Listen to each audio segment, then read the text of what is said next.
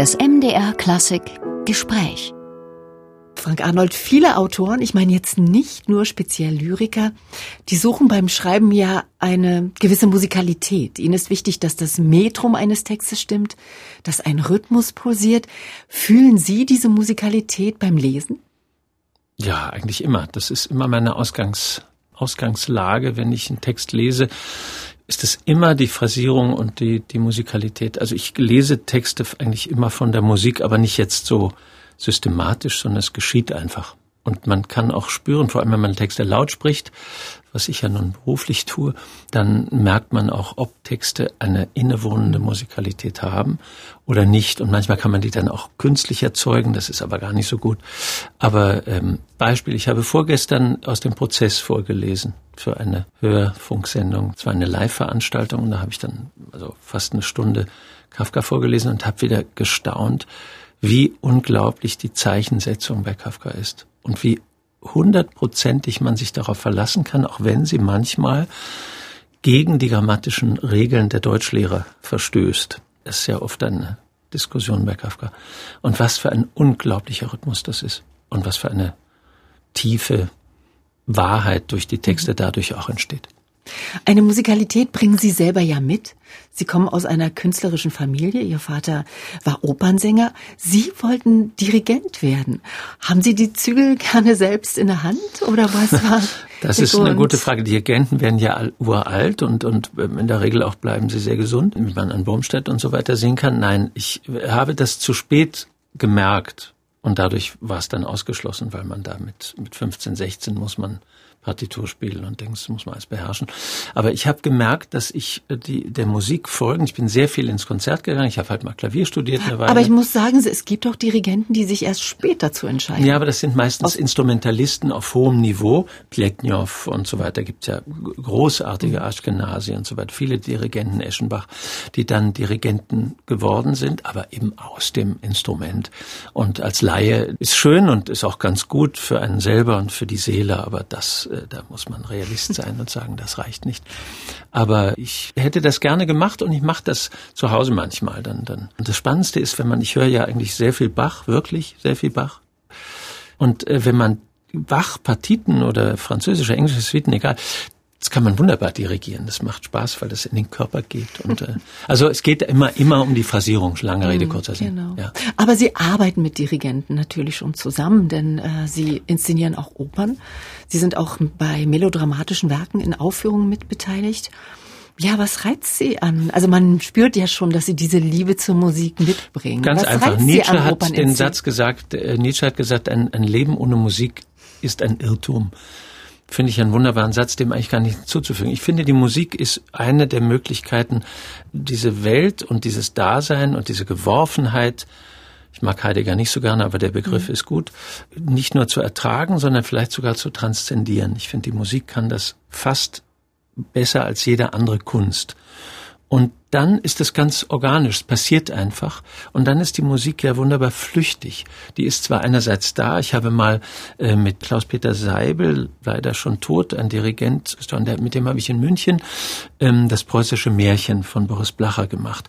Und mit dem habe ich mich mal unterhalten und gesagt, was hören Sie, hören Sie eigentlich überhaupt Musik? Hat er gesagt, ja, am liebsten höre ich Brahms-Sinfonien, wenn ich in meinem Sessel sitze mit der Partitur. Das ist natürlich wunderbar, eine solche lesen und das so hören, das kann ich nicht. Aber, aber Sie haben Opern inszeniert. Ich also habe Opern der, inszeniert, ja. Und, und das war ja, das war im Grunde der Ausgangspunkt, was ja, Sie da so reizt. Das ja, ist ja nochmal eine andere Ebene. Also ich komme ja, mein Vater war Opernsänger genau. damit und meine Mutter war in Salzburger Festspiele Feldmaskenbildnerin viele Jahre. Und äh, daher war das zu Hause halt organisch, normal, dass man das hörte und äh, dann irgendwann ergab sich, ich habe ja Schauspielregie gemacht mhm. und dann habe ich eben Oper angefangen, Fledermaus gemacht und Giovanni und so. Und äh, das war natürlich ein unglaubliches Glück. Also ich habe mich immer gefühlt wie, so wie Weihnachten, dass man etwas tun darf, was man eigentlich gerne möchte und dann auch noch ein bisschen irgendwie was bewirken kann damit oder so. Also das war einfach großartig. Aber die Musik ist wirklich zentral in meinem Leben. Mhm. Das kann ich wirklich sagen. Viele Leute sagen, ja, Musik. Für mich ist das wirklich okay. so. Es gibt auch keine Tage eigentlich ohne Musik, weil das fehlt mir wirklich wie Essen und Trinken. Also eigentlich mehr noch manchmal. Musik hat ja immer zwei historische Fixpunkte. Da ist die Zeit ihrer Entstehung und die Zeit, in der sie gespielt wird mhm. und zu neuem Leben erweckt mhm. wird. Ähm, beabsichtigen Sie mit Ihren Inszenierungen, man kann auch sagen, bei Lesungen, da trifft mhm. es ja sicher auch zu, mhm. dass der Hörer mehr über die Zeit erfährt, in der das Werk geschrieben wurde, oder über den Moment, in dem es aus- oder aufgeführt wird? Also ich finde, der Moment ist bei einer Theater- oder Opernaufführung immer ganz zentral wichtig, weil wenn das ein reines Museum ist, so schön die Museen sind, glaube ich, erreicht es die Leute nur auf einer sehr begrenzten Ebene. Andererseits, wenn es jetzt partout, Sie wissen, was ich meine, äh, Aktualisierung erheischt, um im Gespräch zu sein, das, das kann ich gar nicht ertragen, weil das verbiegt oft Werke, die das gar nicht nötig haben. Ich finde, ein guter Weg ist eine Enthistorisierung, es sei denn, man macht wie Scherot damals zum Beispiel berühmter Ring, wo man gesagt hat, okay, wir spielen das jetzt mal in dieser Zeit der Industrialisierung, wir gucken mal, was sind das, diese Themen, die dort im Ring, das ist natürlich großartig, das tut der Herrheim, macht das auch manchmal an seinen Inszenierungen und so, aber es kommt immer auf das Werk an, das kann man mhm. auch nicht allgemein sagen. Frank Arnold, jetzt lesen Sie für Bachs Messias äh, die Texte der Evangelisten, das ist ja eine Sprache, von der uns fast zweitausend Jahre trennen. Wie bibelfest muss man sein, beziehungsweise wie viel Vorbereitung brauchte das? Gar nicht viel, weil ich natürlich gemerkt habe, dass, ob ich wollte oder nicht, äh, ich ganz viele dieser Texte natürlich oft gehört mhm. oder äh, gelesen habe. Nicht, ich bin kein sehr religiöser Mensch. Ich bin ein religiöser Mensch im Choranschen Sinne, den man mal gefragt hat, ob er an Gott glaube, gesagt hat, nein. Aber ich muss an das Übernatürliche glauben, da Johann Sebastian Bach gelebt hat. Und das würde ich für mich auch absolut unterschreiben. Also das ist eine Dimension von Spiritualität, die bei Bach zutage tritt, der ja nun für den lieben Gott mhm. geschrieben hat.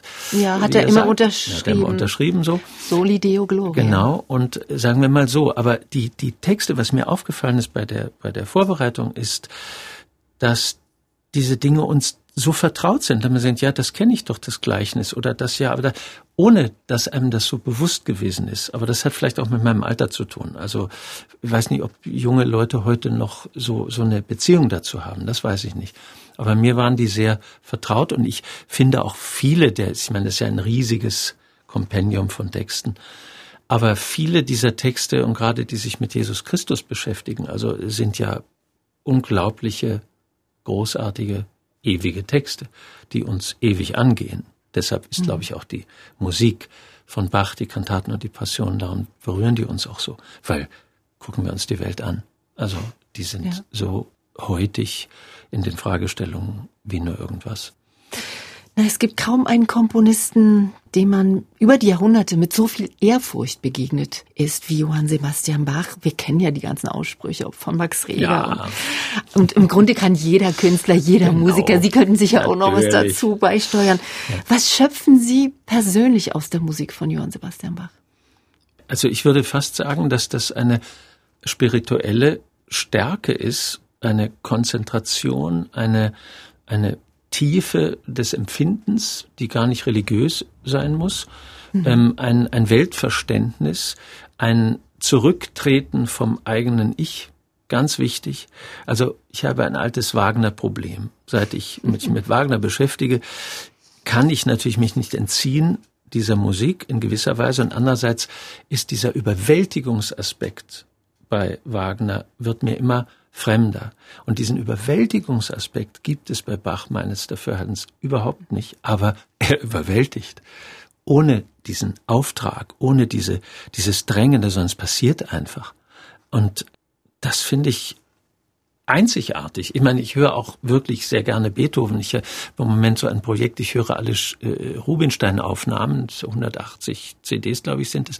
Und wenn man dann durch diese ganze Musikwelt wandert mit ihm, der hat ja ganz viel gespielt, dann ist natürlich immer wieder das, was man dann hört, dass Chopin ist, der ein ganz großer Komponist ist. Also nur dumme Leute können sagen, das sei salonhaft oder so. Ganz tief, ganz dunkle Musik, die Scherzi. Oder natürlich Schubert, der ewige Schubert.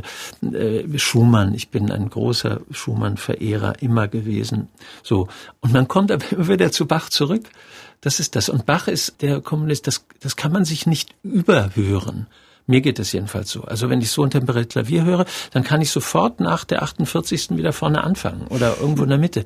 Das gibt's, glaube ich, wirklich nur bei Bach, wobei es auch das ist wieder Quatsch. Man findet auch andere, Purcell zum Beispiel, ein ganz großer Komponist, wo man das auch hat. Aber Bach ist eben Bach. Sie leihen Ihrer Stimme ja großen Romanen aus der Vergangenheit und der Gegenwart, aber auch Reportagen, philosophischen und politischen Texten. Und natürlich sind Sie, das weiß man, in verschiedenen Kulturmagazinen mhm. stimmlich präsent. Wählen Sie für jedes Sujet einen anderen Duktus, auch eine andere Stimmfärbung? Greifen Sie da in imaginäre Schubladen? Denn ich meine, in der Musik, mhm. wir sprachen jetzt ja, über Musik, ja, ja. ist Mezzoforte natürlich auch langweilig. Ja, genau. Auf jeden, also man, ich, man würde nicht sagen, dass man das jetzt bewusst macht, aber ich arbeite meine Texte sehr genau, bevor ich in ein Aufnahmestudio gehe. Das ist ein bisschen anders, wenn man jetzt Fernsehbeiträge spricht für ein Kulturmagazin. Die sind ja sehr aktuell, die bekommt man am Tag, wenn man da hingeht. Nachher gehe ich zu Arthur und spreche das. Und das ist dann, muss man im Moment reagieren. Das hat man aber im Laufe der Jahre auch eine bestimmte Art Haltung. Da muss man wach sein, gucken, was steht da, was ist das für ein Beitrag so.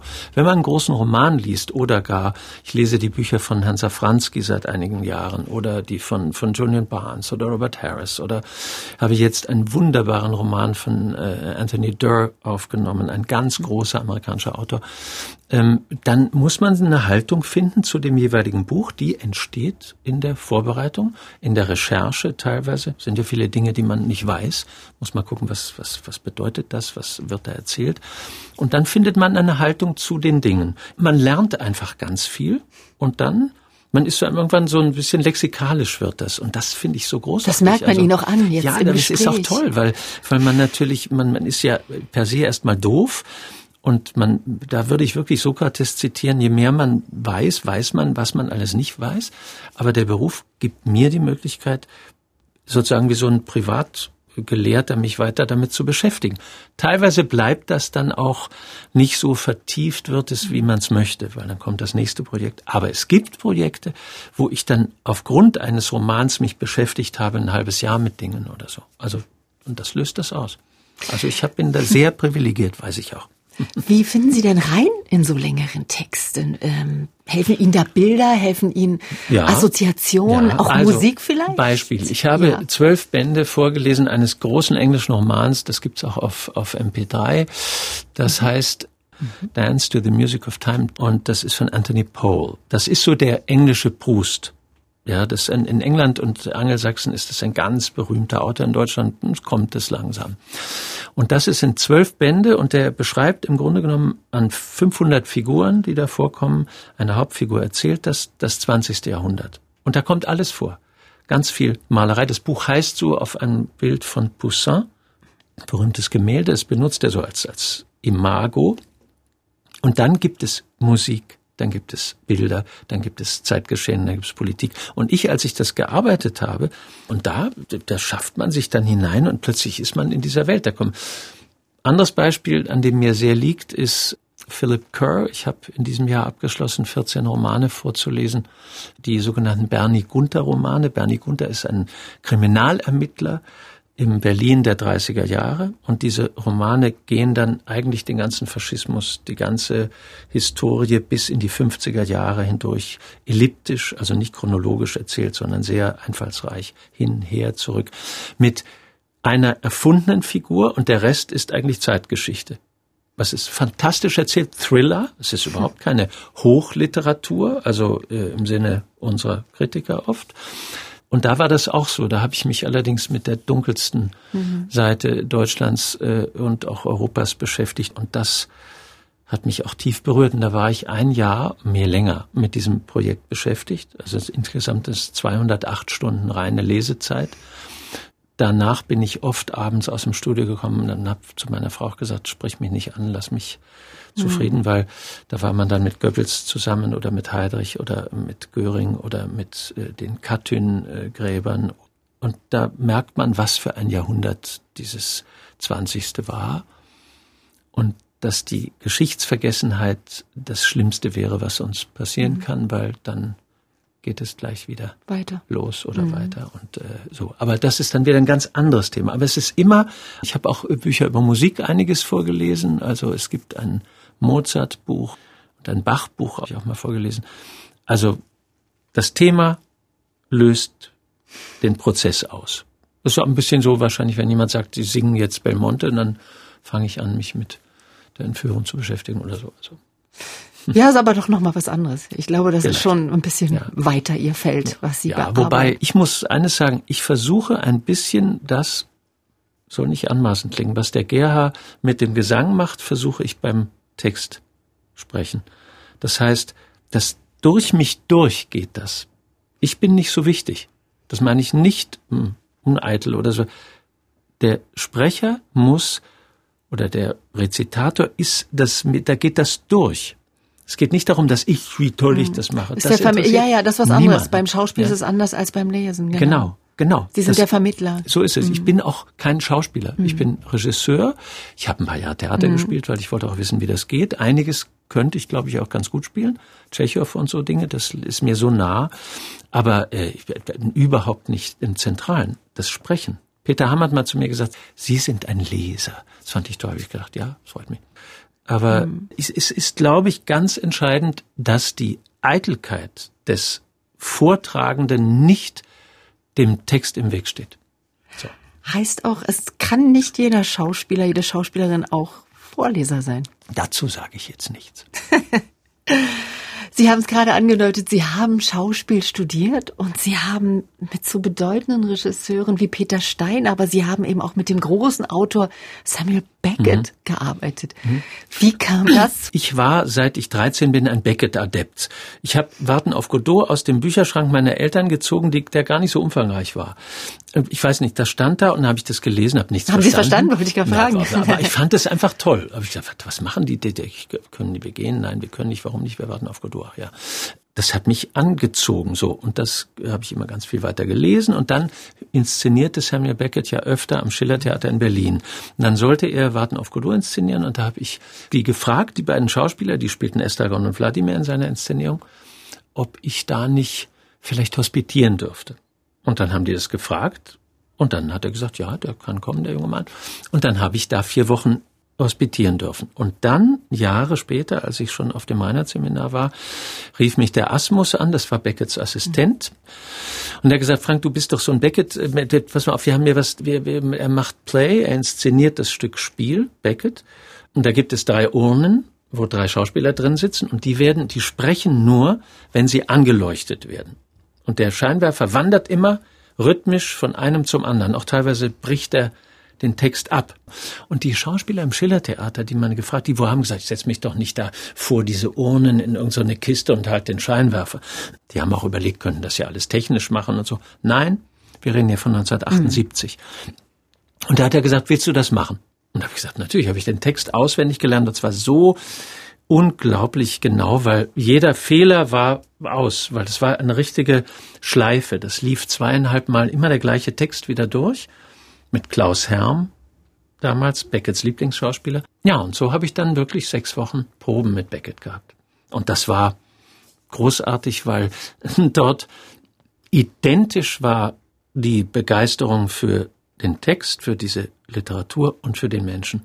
Kann man denn sagen, haben Sie sowas wie einen Lieblingsautor? Nein, nein.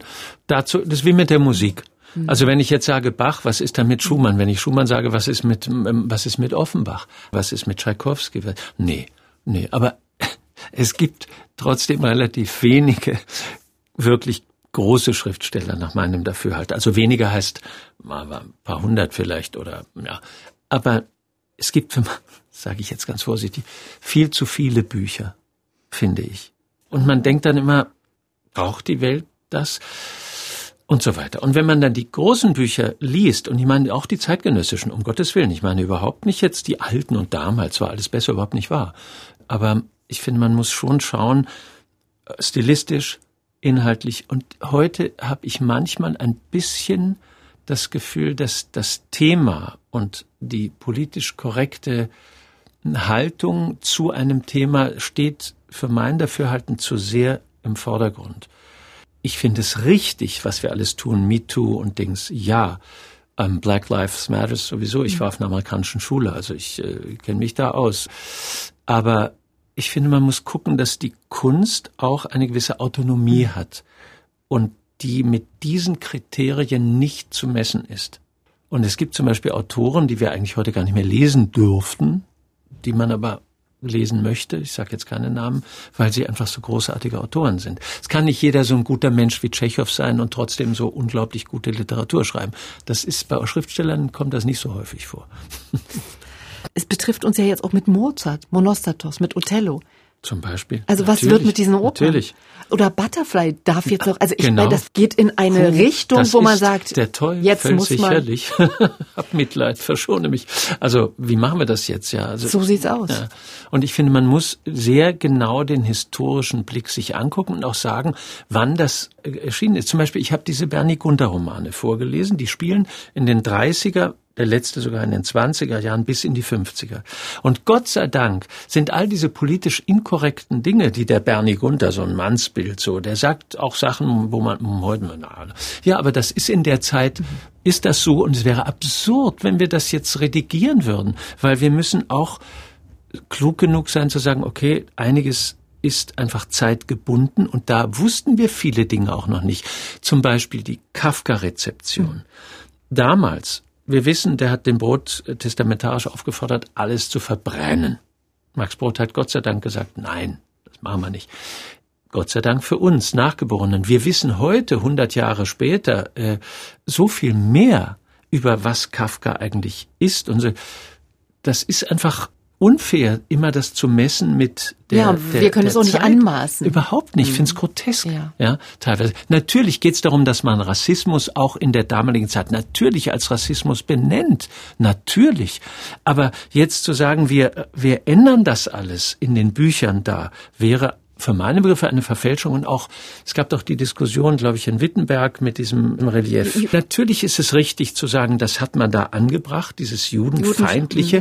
Und jetzt machen wir eine Aufklärer dazu und machen äh, eine Tafel und machen auch Diskussionen und sagen, so war das, es ist Gott sei Dank anders. Und das hilft uns doch heute auch in der Erkenntnis und in der Wahrnehmung.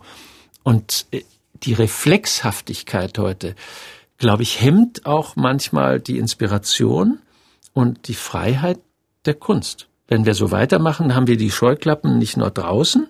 Früher waren die Zensoren, die gesagt haben, das darfst du aber nicht. Da konnte man sich an denen reiben und hat Wege und Mittel gefunden, äh, da drumherum. Viele Autoren haben das ja auch mhm. gemacht. Heute ist das innen drin und das halte ich für ganz falsch. Ja.